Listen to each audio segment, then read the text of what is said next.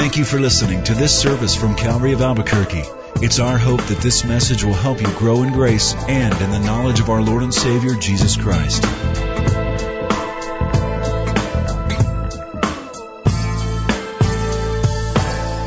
You're going to be familiar with our guest speaker this weekend. Sean McDowell is the founder of Worldview Ministries and the author of several books on apologetics and developing a Christian worldview. One of his newest books is called The Unshakable Truth. Please give a warm welcome to our friend Sean McDowell. Well, good morning. It's a treat to be back with you here in Albuquerque. Whenever Skip calls me up and asks me to fill in, I am happy to do it. He said, but this time can you give him a message for me? He said, tell him I'll be back soon. I'm only going to Vegas for the weekend. I actually flew through Vegas not too long ago, and as I landed, the uh, stewardess said, now remember, whatever happens in Vegas, she said, nope, shows up on YouTube the next day. Remember that, youngsters. Lots of wisdom there.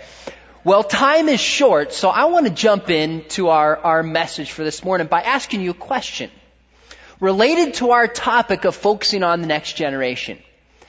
And the question is, what do you think about your role in terms of passing on the faith to the next generation? If you're going to describe what your job is to help the next generation raise up and believe in God, how would you describe it? So in other words, if you're a parent and you're going to write a mission statement about parenting, what would it say? I teach at a Christian high school and I ask my students frequently, I say, what do your parents want for you more than anything else? You know what the number one answer I get is? My parents just want me to be happy.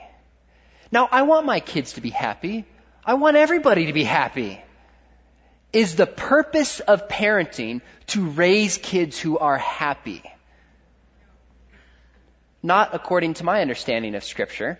I had a student come into me last year. He goes, Mr. McDowell, we need to talk. I said, sure, what's going on? Have a seat. He said, my dad came to me and he said he would pay for my way through college and all the way through medical school. I said, and the problem is? he said, I don't want to be a doctor. He said, I think my dad thinks that it looks good for him if he has a son who's a doctor. And he looks at me as his future nest egg. Now that's a view of parenting, isn't it? Now when I look at the scriptures, there's a powerful point and a message we're going to look at this morning that might shake up how you view your role parent, grandparent, adult in any capacity, investing in the next generation. Let me read you this passage. It's from Psalms 127 4. It says, like arrows in the hand of a warrior, so are the children of one's youth. Like arrows in the hand of a warrior, so are the children of one's youth. In other words, we are to look at the next generation not just making them happy, not to make money for us, but to be warriors for Christ for the next generation. That should be our mission statement. So the question is, well, how do we do that? Well, I'm glad you asked because that's exactly what we're going to look at this morning. Now we're going to look at a passage in the book of Deuteronomy. Let me first give you a little context to remind you of what's going on here. Deuteronomy was written by Moses. He wrote the book as a final speech to the people of Israel who had been wandering the desert for 40 years before they enter into the promised land. So he says over and over again, he says, listen, listen, listen. Why? Because he wants to make sure this generation gets it. And they don't screw up like their parents' generation. Now what's going to be different as they go in the promised land? Realize, as they've been traveling in the desert, they have a cloud by day and fire by night. They consistently could open their eyes and see God's presence with them. But now they're moving into a different land where they're going to eat food from, from a crop they didn't even plant. They're going to live in homes they didn't build. So how can they remain faithful to God in a foreign land? Sounds very familiar to today, doesn't it? The Word of God is timeless. So let's take a book. If, let's take a look. If you have your Bible with you, feel free to follow along. I'll have the passages up on the PowerPoint. But we're going to look in Deuteronomy chapter 6. If you can't find it, it's right after Deuteronomy chapter 5. Matthew, Mark, Luke, Deuteronomy.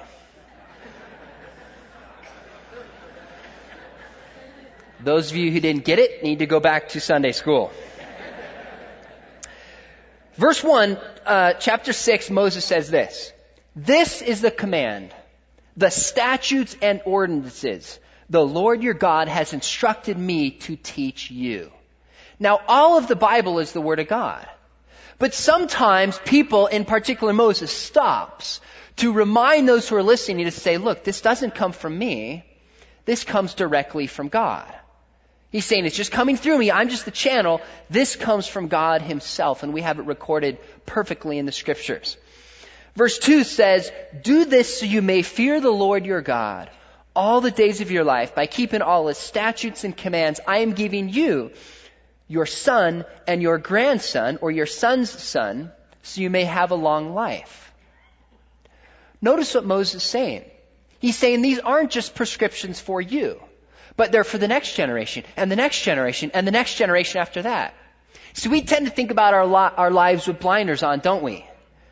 But the way God thinks about life and what He taught the Jewish people, which is to be for us as well, is that there are generations before who are faithful, and there will be generations after who are faithful. We are responsible for our generation, and there's power in one person being faithful in their life. It echoes for generation and generation and generation to come. Many of you will be familiar with my father. He's spoken here many times, Josh McDowell. My father grew up in about as difficult as a family background as you can imagine. He had a father who was a town drunk who never told him he loved him. My dad was sexually abused for about eight years. His older sister committed suicide. And God changed my dad's heart. I love God. My dad's son's son, my seven year old son Scotty, loves God. Think about the generations that can be impacted by one person who stands in the gap and says, I'm going to be faithful with the time and opportunities God has given me. That's what Moses is saying. Is your life matter for you and they matter for all the generations coming after you. That's powerful. Now, when I was studying this, I came across a, a study from 1900 that really nailed this truth home. It was a study, I found this at the Yale University Institute for Jonathan Edwards. It was a study from the year 1900. And they took a life, they took a look at the life of Jonathan Edwards, a great missionary, scholar, pastor, philosopher, who followed God passionately. Jonathan Edwards would get up in the morning at like four or five in the morning, every morning. And he would pray, but he wouldn't just pray for his kids. He wouldn't pray for his kids' kids. He would specifically pray for five generations to come. Well, this study in 1900 compared him with a Dutch criminal by the name of Max Jukes. And they said, I wonder what happens for generations to come on one person who lived very differently from each other. Criminal versus someone who's a pastor and a Christian. Well, according to the study, what they found is there were 285 college graduates for Edwards, zero for Jukes. Among the graduates for Edwards, they had 13 presidents of colleges and seminaries, members of Congress, U.S. senators, including the vice president of the United States. And no, it's not Joe Biden. The Jukes were notorious lawbreakers, while the Edwards family had no lawbreakers, practically none, and at least 100 lawyers and 30 judges. Of the Jukes family, they found many who are sick and diseased. The Edwards family was long lived and healthy, producing at least 60 doctors that they could document. The, the Jukes family neglected all religious privilege and kind of antagonized the church. The uh, Edwards family had clergymen and pastors and theological professors, some of the leading in the country. Now I know that economics and education has something to do with this, but as a Christian, I believe there are spiritual forces as well and that our lives will echo for generations to come. That's what Moses is telling the Israelites, and I believe that's how we should think about our own lives. How they will influence generation after generation after generation because of faithfulness in our own lives. Now the passage we're going to look at in the Old Testament, many would consider the central passage of the Old Testament. It's called the Shema. And Orthodox Jews during the time of, during Old Testament times would say this twice a day. In fact, Orthodox Jews today in Israel which is where Skip has actually been, just to clarify. They still repeat this twice a day. They repeat it twice a day. And you'll notice something. Moses begins this by saying, Hear, O Israel. In other words, he says, Israel, listen. Put your cell phones down. Turn off the TV. Listen because what I'm going to share matters. And you know what? For those of you who are parents and grandparents and work with the younger generation, there's something we can learn right off the bat from Moses. One of the most powerful things an influential adult can do at appropriate times is to stop and look in the eyes of a young person and say, please listen. Mommy or Papa wants to share something powerful with you. I remember my dad did this to me when I was in high school. I was playing basketball. I played varsity basketball as a sophomore. And I remember the freshman team, I was sitting in the stands with my dad as they were warming up and this really thin kid came out, and I made this wise crack, basically making fun of this kid. My dad turns to me, he goes, son, look me in the eyes. Now, if you've ever heard my dad speak, you know that intensity and passion is not something he lacks. He goes, son, you're better than that. This guy might be thin. He is made in the image of God, and we do not ridicule people, period. Got it? I said, yes, sir. He said, now let's talk about the game, and he moved on. I thought, I get the point.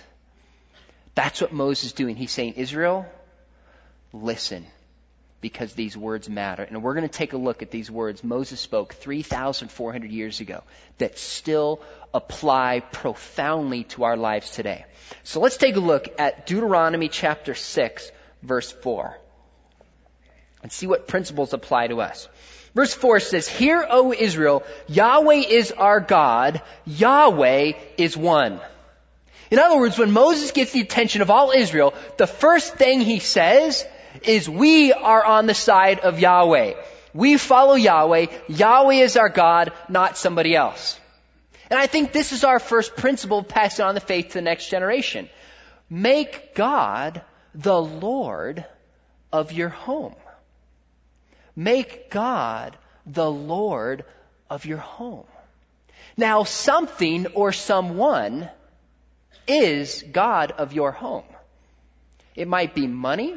It might be work. It might be sports. It might be fame. It might be success. It might be health. Something is God of your home. About a year ago, I had a chance to participate in a public debate. My first public debate with an atheist. And it was a high school teacher who was sued by a Christian student who recorded statements he made in class and thought they violated his rights. So this teacher said things like conservatives want, or Christ, Christians want women to be pregnant, barefoot, and in the kitchen. He said creationism is religious, superstitious nonsense. It's actually made its way up to the Ninth Circuit Court right now, and it might go to the Supreme Court. And I was asked to debate this guy on morality. He's about 63, so about five years older than me. to debate him on the question of is God the best explanation for moral values? Or is it evolution? Or is there some other explanation? I said yes. And I prepared for months. And I remember a few weeks before the debate, I got an email from a girl. And she said, I work for the local newspaper. Could I come and interview you before the debate? I said, absolutely. Well, about a week later, I got another email from her. As I started to read the email, I thought, this is strange. Why is she sending this to me? And halfway through, I realized that that was an email that was not supposed to come to me. Have you ever received an email or a message not meant for you? Have you ever sent a message to the wrong person? Boy, I was on, I landed on the plane not too long ago.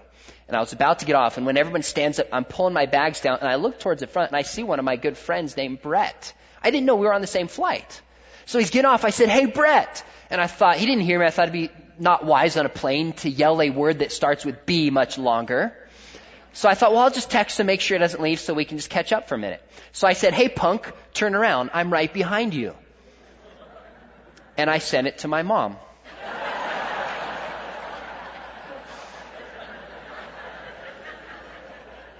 Who was home alone reading at night.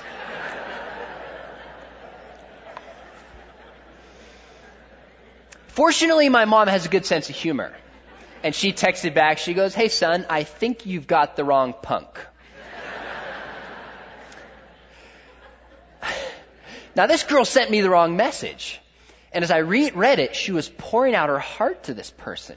She had anger, she had hurt, she was struggling with meaning. I mean, really deep issues. I thought, well, I could ignore this, and I thought, you know what, I'm going to let her know. Maybe this wasn't an accident and she needs to talk to somebody emailed her back and I said, hey, I realize this probably wasn't meant for me, but I, I read it since you sent it to me, and I'd be sh- more than willing to talk with you if you need someone to talk to about this. She emailed back, I'm so sorry, please, blah, blah, blah. Well, she comes to sees me a week later, did the interview, she's about to leave, and I said, you know, I read that email. I know stuff's going on in your life. Tell me about it. I've got a minute. Ends up that she grew up in a Christian home. Her dad took her to church. Her parents are Christians. But she has essentially become an atheist, or at least an agnostic, does not believe in God. But she's afraid to tell her parents. In fact, she still goes to church. She said, I go to your church. I'm not the pastor, but the same church that we go to. And I said, Well, how, how did this change? She said, You know, my parents love me. I know that. My parents love God. She said, But I'll tell you something. Something was God of our home and it wasn't God. My dad is a workaholic. He missed my plays growing up. He missed my sporting events. He missed birthday parties sometimes. He takes the church, drops off home, and he go work again. He goes, I just can't believe in a loving Heavenly Father anymore. Friends, let me tell you something. Something is God of your home. And the first thing Moses says, if you care about the next generation, is to make God the Lord of your home. And one way to find out is to sit down and take out your checkbook and take out your calendar. How you spend your time and how you spend your money will probably reveal where your, where your commitments and what your God really is. But you know what I think it's revealed what is really God of our lives? You know what it is? It's during moments of crises. Isn't it? When things go bad, it's like kids tune in and go, how are mom and dad going to respond? It's during crisis. My parents aren't perfect. They've made mistakes like every other parent, but I've been blessed with parents who love God, and God really was and is the Lord of our home. I remember many times where there'd be some crisis, whether it was financially in our family, relationally, spiritually, some kind of crisis. And over and over again, my parents would do two things. First, they'd take a deep breath, and they would say, Let's pray. Say, Let's pray and ask God for wisdom and for guidance, because God has a purpose through this. And that's how I knew that God was really Lord of our home. About eight or ten years ago, I was driving to speak at a camp up Northern California with a pastor I had never known. It was me and this pastor for like six hours of driving in the middle of nowhere. I don't even remember the pastor's name. I don't remember anything he said. But I remember one thing that happened. We were driving, we're in the middle of nowhere, and we're just gonna make it in time to speak into our seminars all of a sudden there's this loud screeching noise. Something happens with the car. Immediately, because I'm so spiritual, I'm thinking, oh great, what did this happen? God, couldn't you get us there? We're coming to speak for you on evangelism. Why is this happening? Oh no, we're going to be late. How are we going to fix this? A, a tow truck? Are we going to have to sleep out here tonight? All this stuff goes through my mind. The pastor pulls over and he says, well, that's unexpected. And he says this, he goes, let's pray. He goes, I look at problems as an opportunity to trust God. And I just thought, I am a spiritual peanut compared to this guy. But you know what, at that moment I thought? I thought, he's for real. wow. You see, it's during moments of crisis that it's revealed what we really love. And that's what Moses is saying. He's saying where we begin is making God the Lord of our homes. Well, let's continue on. Verse 5, it says, Love the Lord God with all your heart, with all your soul, and with all your strength. In other words, love God with what? Love God with everything. Love God with the way you think. Love God with the way you speak. Love God with your passions. Love God with your time and your energy. Love God with everything. And you know why it matters that this isn't just rules that we follow, that we actually love God? Because kids tend to follow the passions of their parents and their grandparents. Kids tend to follow the passions of their parents. Ask your kids what they're passionate about. I asked my son, who's seven years old. I was driving him to school not so long ago. I said, Scotty, what do you love? What do you really love? He said, Well, Dad, in football, I love the Chargers. He said, What else do you love? He said, Well, in baseball, I love the Red Sox. He said, And I hate the Yankees. I said, Well, what else do you love? He said, In basketball, I love the Lakers. And he goes, Oh yeah, dad, I love Jesus too. Like, give me the answer that he already knows I'm kind of looking for. Now, it's strange that he would love sports so much because his parents hate sports. You don't believe that, do you? His mom, his mom and I, my wife, we actually both played college basketball, which proves there is a God because we're both short and white.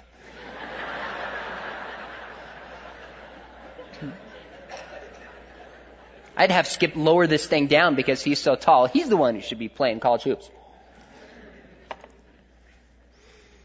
I just lost my child. Oh, there we go. now, I didn't sit my son down and say, now, Scotty, we love the Lakers. We root against, you know, the Celtics or whatever. We love Boston. We hate the Yankees. I didn't tell my son this. He just picked it up because he has parents and a dad who love sports. I love to play still and I love to follow him. He just picked it up by osmosis because his parents are passionate about it. That's how these things work. I asked my daughter, she's four now. This past summer she was three and she has blonde hair, like this natural tan. I'm already worried about her. And she has hair, like my wife puts her in a ponytail that go out like this. So she looks like the girl if you've ever seen Monsters Inc. That's my daughter. And this summer I said, Scott, I said, Shauna, what do you love? She looked at me, she goes, Daddy, I love you more than pancakes. I thought I could just die and go to heaven. The point is that what we're passionate about will rub off on our kids and our grandkids. So let me ask you, what are you passionate about? What do you get excited about? What moves you? Because those things will be caught by your kids. Now you might think, you know, I can get excited about politics, I can get excited about sports, but I don't get as excited about God. If that's how you feel, let me tell you, that's okay. It's okay if you don't feel like you love God. Now you don't want to stay there the rest of your life. You want to do things to cultivate a passionate heart for God. See, Matthew 6:21, Jesus says something that goes against our culture. Our culture says, follow your what? Well, follow your heart. Understood as your emotions. Jesus says in Matthew 6:21, where your treasure is, there your heart will be also. In other words, what you invest your time and your money and your energy and your heart will follow. If you don't feel like you love God, read the Bible. Choose to pray. Choose to worship. Choose to be involved in outreach and choose to do the things of God. And so often our passions will begin to change towards them. You know why passion matters so much? I get to meet and hang out with a lot of atheists and agnostics. Last week I had a debate with my students, high school students, with uh, some local atheist high school students. the last minute, one of their students dropped out and they brought in a college senior philosophy major atheist told me afterwards, he said, I think your student still won, which was pretty cool. And uh, I have a lot of friends who are atheists, and I always ask them their stories. You know what I hear over and over again? They'll say, Yeah, I was raised in a Southern Baptist home. I've heard people say, I was raised in a Calvary Chapel home. I was raised in EV Free or Methodist or Presbyterian home.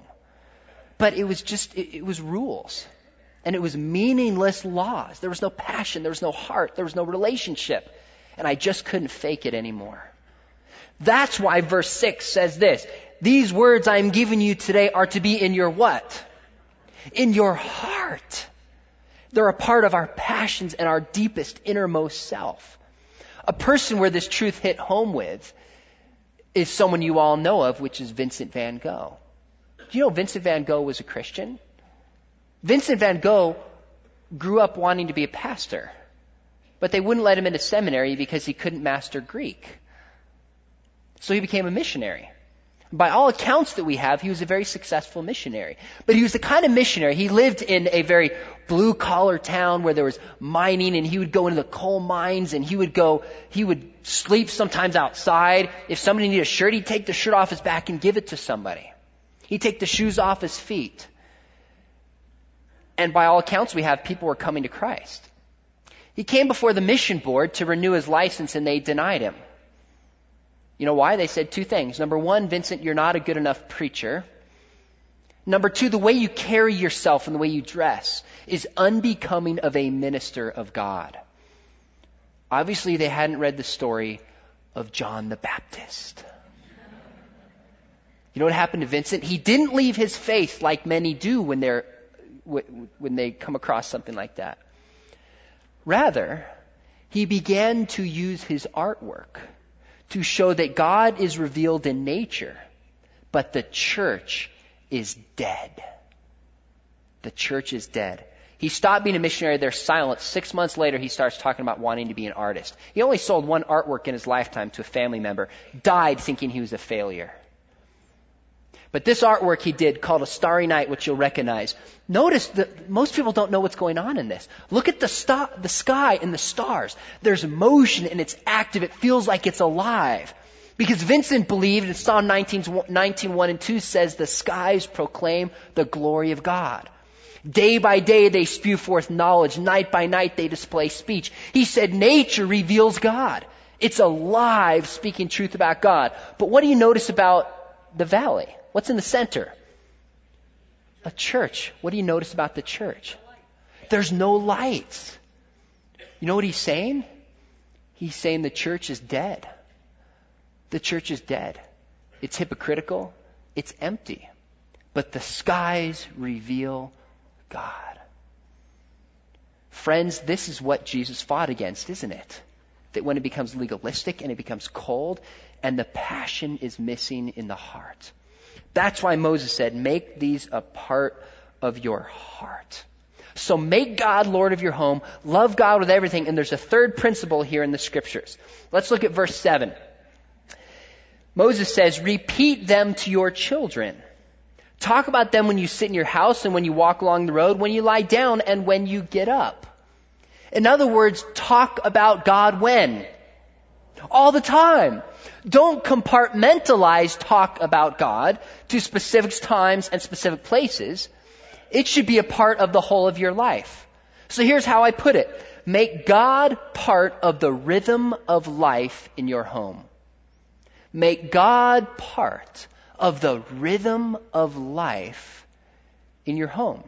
You see, our culture teaches kids to compartmentalize things, doesn't it? They have nap time, they have school time, they have play time, they have work time if kids work. Their lives are broken into compartments, but they have a relationship with you or they should have a relationship with you all the time. You see, our culture wants to say religion should be compartmentalized to your private life on Sunday to help you be a better person, but your religion should not affect your politics. Your religion should not affect science. Your religion should not affect the way you think about history. Your religion should be compartmentalized. And it saddens me because I think in the church we do this without even realizing it. We don't realize in the church and in our own lives how we send a subtle message that is powerful. That religion is compartmentalized to here, but what really matters is over here. So I went to the greatest university on the planet. I know what you're immediately thinking. Oh my goodness. You went to Biola. That's right. I went to Biola, and I love Biola. I got a great education. I see some young students out here. This is a not so subtle message. Think about Biola if you want a good Christian education. I don't work there. I'm not selling anything for them. I just had a great experience at Biola. But even at Biola, I remember we would have chapel times. And the last chapel of the year, they would have all the students stand up who were going on a short-term mission trip. And you know what they would do? They'd say, students stand on mission trip. Where are you going? Latin America, Africa. I'm going to Europe, wherever it is. I'm going to Texas. And then they would pray for him. They'd sit down and chapel was over. I always thought, well, why are we only praying for those going on short-term mission trips? Shouldn't we have people stand who are going to be interns in businesses for the summer? Am I missing something? Or isn't that a mission field? Do you see what we do? Without realizing it, we compartmentalize spiritual and everything else. What Moses is saying, or God is saying through Moses, is let your spirituality influence everything. Make God a part of the rhythm of life. See, it's interesting to ask the question, how is it that kids really develop a spiritual worldview or a worldview of anything? How do kids develop ideas?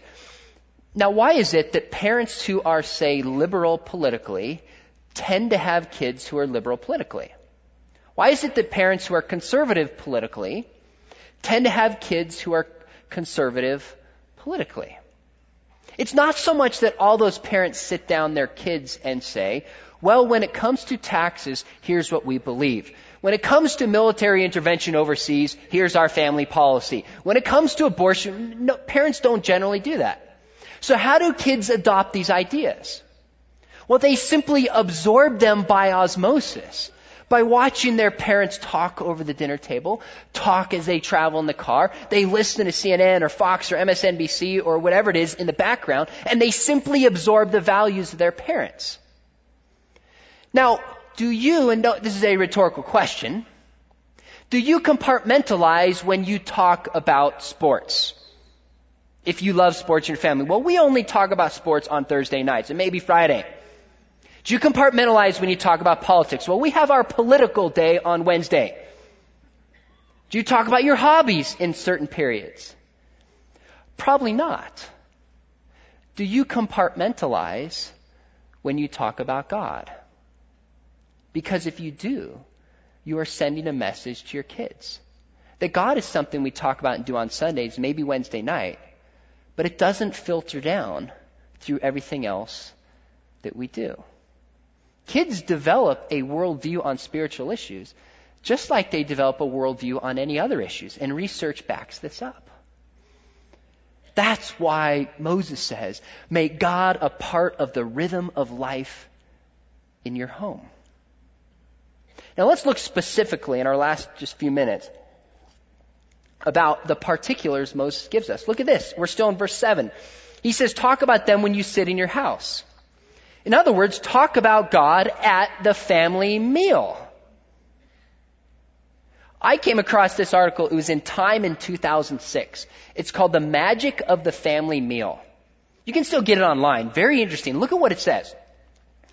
The statistics are clear. Kids who dine with the folks are healthier, happier, and better students. And then you open it up, and it says, there's something about a shared meal. Of course there is. Jesus said this 2,000 years ago. I always chuckle when science comes out and says, oh my goodness, we found that this is true. And I go, yeah, I'm pretty sure scripture said that thousands of years ago. It said there's something about a shared meal that anchors a family. Even on nights when the food is fast, talk is cheap, and everyone has some place they'd rather be. It's a kind of vaccine protecting kids from all manner of harm. And then you flip to the back and listen to this. Beyond promoting balance and a variety in kids' diets, meals together send the message that citizenship in a family entails certain standards beyond individual whims. This is where a family builds its identity and its culture. Legends are passed down, jokes are rendered. Eventually, the wider world examined through the lens of a family's values. Did you hear that? The wider world examined through the lens of a family's values. Now, my, my wife and I, about seven years ago, first had Scotty. My life is pretty busy. So I just thought we'd have dinner and let's have the news on in the background so I can catch up. I started to read this, and it's like that thing that bugs you sometimes called the Holy Spirit. Started saying, Sean, what are you doing? What are you doing? Be present with your family and have this sacred space in your home. Now, I'm not going to lie. There's times, you know, Red Sox are in the finals. You know, we're not going to be legalistic about this, right? I mean, don't want to go too far. But virtually every night we can, we just stop and we have a family meal. And if you're thinking, well, this is easy for you. You're a McDowell, right? I'm sure when you have dinner, the angels sing and the light comes through and your kids say, Daddy, can I pray and read the Bible? If that is your impression about the McDowell home, you could not be more mistaken. Usually it's Scotty. Stop talking and eat some food. Shauna, don't throw food at your brother. It's not a weapon. Right? Now, sometimes we just make it through dinner, eating their food, it's fine. A lot of times I just pull out the Bible and I'll read a story. Not every time. We don't just talk about spiritual things. We'll talk about sports, we'll talk about school, and I'll say, kids, I want to share something with you. So my principle is this. At least every family meal, I want to share just one thing significant about God. That's it. Just one thing an answer to prayer, a scripture that I learned, someone I met who shared a story in their life that was moving, just one thing. Oh, kids, I want to share something with you briefly, something that I learned. Share it with them and then move on. And it's amazing how just throughout life, those kind of seeds show that God is a part of an umbrella of everything that we do. Turn the TV off, turn the cell phones off, and be present with each other. Be present.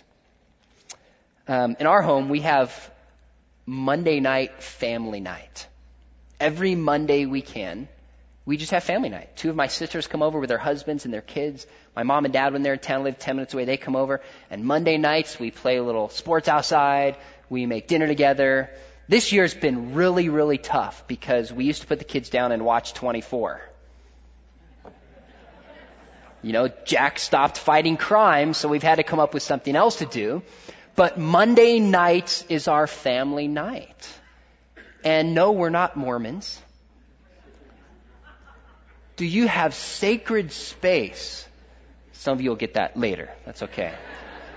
What was the Mormon plug-in? You'll figure it out. It's okay. Do you talk about God at the family meal? The second one it says is talk about God when you walk along the road. Now you probably don't walk along the road a lot, but that's how they traveled. So travel time is to be used to just kind of talk about God. And again, not only if this is all you do, you'll exhaust your kids. Right? The Bible says don't exhaust your kids. We need life balance. But to me, it used to be, alright, we got 20 minutes before we get to wherever we're going. I'm putting on the DVD for the kids, checking my email, getting something done. Now sometimes you just might have to do that. That's life. But he says use time when you're on the road to get to know your kids, your grandkids, listen to them, share something with them, and even share this passage. And then it says when you lie down. I've come to believe the most critical part of a kid's day where their hearts are most vulnerable is when they're being put down to go to sleep. Now, Sometimes it's a battle in the McDowell household just to get our kids to go to sleep. I get that. okay? But so many times it's amazing how there's just this openness. And again, I mean, it's kind of embarrassing to admit. I used to be like, all right, give you a kiss, put my kids down. I need some me time. I'm tired at 8 o'clock at the end of the day. And then I thought again, I thought, I'm blowing it. Here's a window. Five minutes, 20 minutes to just listen to my kids. You know what I say to my son every night? And he gets tired of it. I say, Scotty, I want you to know something. You can, you can tell your daddy or you can ask your daddy anything. I love your questions, Scotty. I don't have all the answers, but I love your questions. And you know what he asked me? My son, when he was six, he said, Dad, who is Jesus praying to in the garden? In other words, if Jesus is God, was he praying to himself? How do you explain the Trinity to a six year old? I said, What? I can't hear you. Go to bed.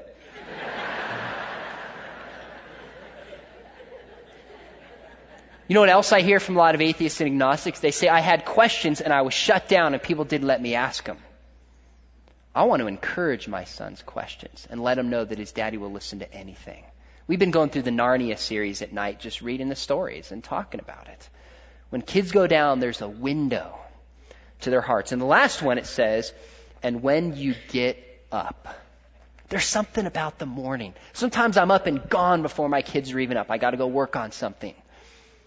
But at least once a week I try to, whether it's taking my kids to breakfast. And again, we'll go to breakfast and we'll just talk about life and we'll have fun and I'll try to sometimes read the Bible and just share something significant with them. I remember growing up when my, my dad was probably gone 50% of the time.